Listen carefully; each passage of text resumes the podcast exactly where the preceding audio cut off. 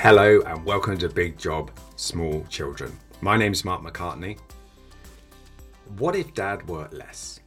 This is the central question we're covering during this series.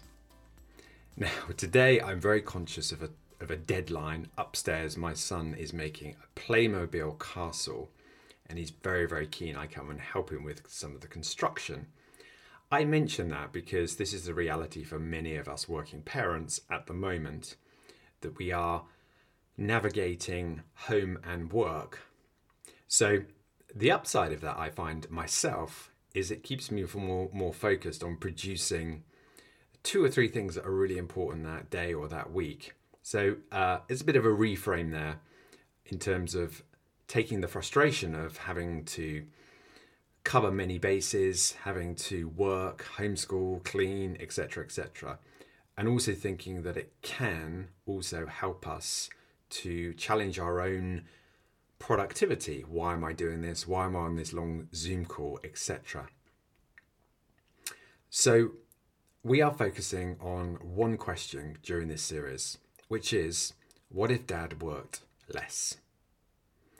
And the reason this question is really important, it sounds very obvious, but if we if we think about working less, we are typically thinking about number of hours worked and also the capability to close down the week and switch gear away from work, which I think is becoming increasingly important in this crisis. Because it is very easy for us in uncertain times to think, wow, probably the best protection for me is to keep my head down to signal to my employer, my boss, my stakeholders, my reports, how committed I am because I'm always available. I'm on every single Zoom call. I'm making sure everybody is absolutely fine. The one person we leave out here is ourselves. And to quote the old cliche, that we do need to put our own oxygen masks on first in order to be helpful and useful to others. If we're exhausted, quite clearly that has a huge impact on all those we interact with, both at home and at work. So, the challenge underneath the question, and this is where we, we get practical, is how can you remove unproductive time from your diary? And I spend my whole life coaching executives.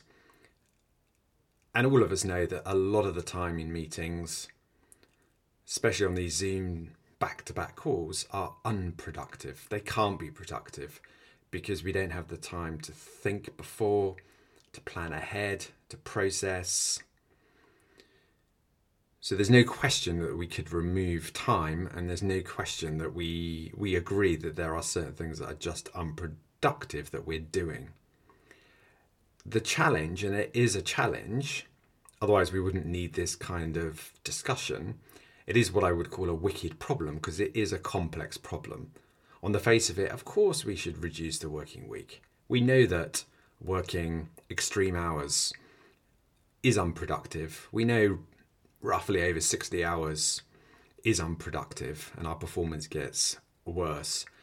We know that we are probably more prone to burnout if we continue working in unsustainable ways. Yet, it's very difficult to make changes. So, this is why we're focusing on removing hours from your week. And once we do remove them, making sure that we protect them, bubble wrap them, fence them, and most importantly, repurpose them for other activities. And the activity I would really encourage you to focus on is your own learning and development. And this is even more important now. And paradoxically, during times of uncertainty, it's even more important to invest in our own learning and development.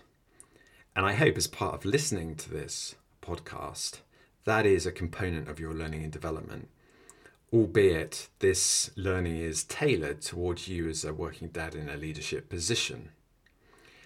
And one element of that tailoring is to provide drip feeds like this podcast on a weekly basis so that you do lift your head up, look around, you do have some way of reflecting and considering what is coming up and considering what has gone well the week before.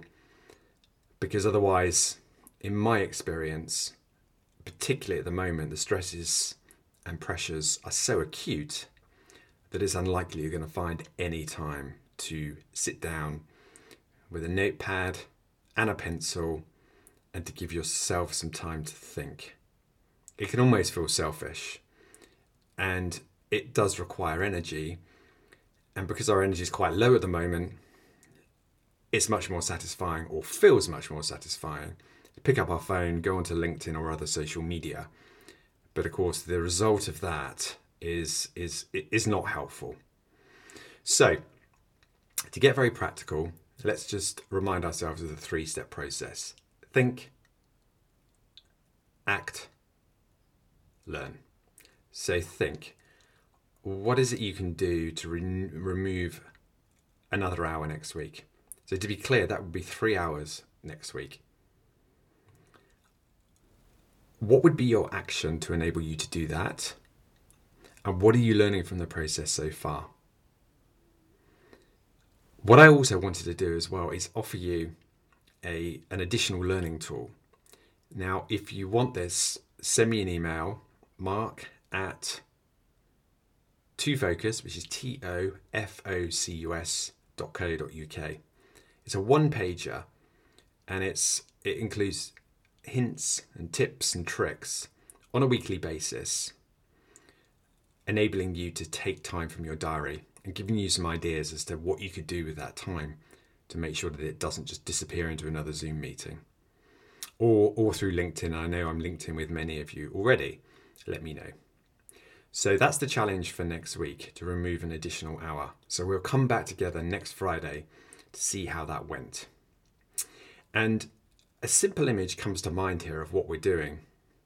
If you think of that wood block building game, you know, when you build a tower, you may have done it with your children. You're removing one of the blocks from the tower. And if it's done carefully, you'll be quite surprised that the structure stays the same and it doesn't fall over. And I think it's quite a useful image. And as you take that wooden block out carefully and pay attention to the structure, and then take the block and use it for something else, in other words, you're learning, it's quite a nice, simple visual way to see how you can take time from unproductive activities and repurpose them to more productive activities. And of course, that is deeply satisfying for us. I think one of the insights from this crisis, arising from all the coaching I've been doing with groups, organizations, individual leaders, is that the time to focus our attention on something deeply absorbing and something a little bit challenging, in other words, our own development, puts us into that wonderfully invigorating and pleasing and satisfying state called flow. And this is the optimal state where we can do some learning and thinking. And it's very challenging because the gravitational pull is towards activity. We resist often at all cost, sitting down with a pencil, piece of paper, and a good question, like the one we're focusing on here. What if I worked less? And finally, even as I say that, I realize that this question, what if I worked less, is such a rich question because it unearths very quickly huge number of assumptions and beliefs and values. And if we can get underneath that a bit more, which is something we will be doing, it can it can free us up to make changes more quickly. So thank you for listening. I am heading back upstairs now to finish off a Playmobil castle. So that's a that's a shifting gear for me. Uh, good luck with removing another hour from your week next week. Let me know if you want to receive the sheet that I mentioned. My name is Mark McCartney, and this is Big Job Small Children.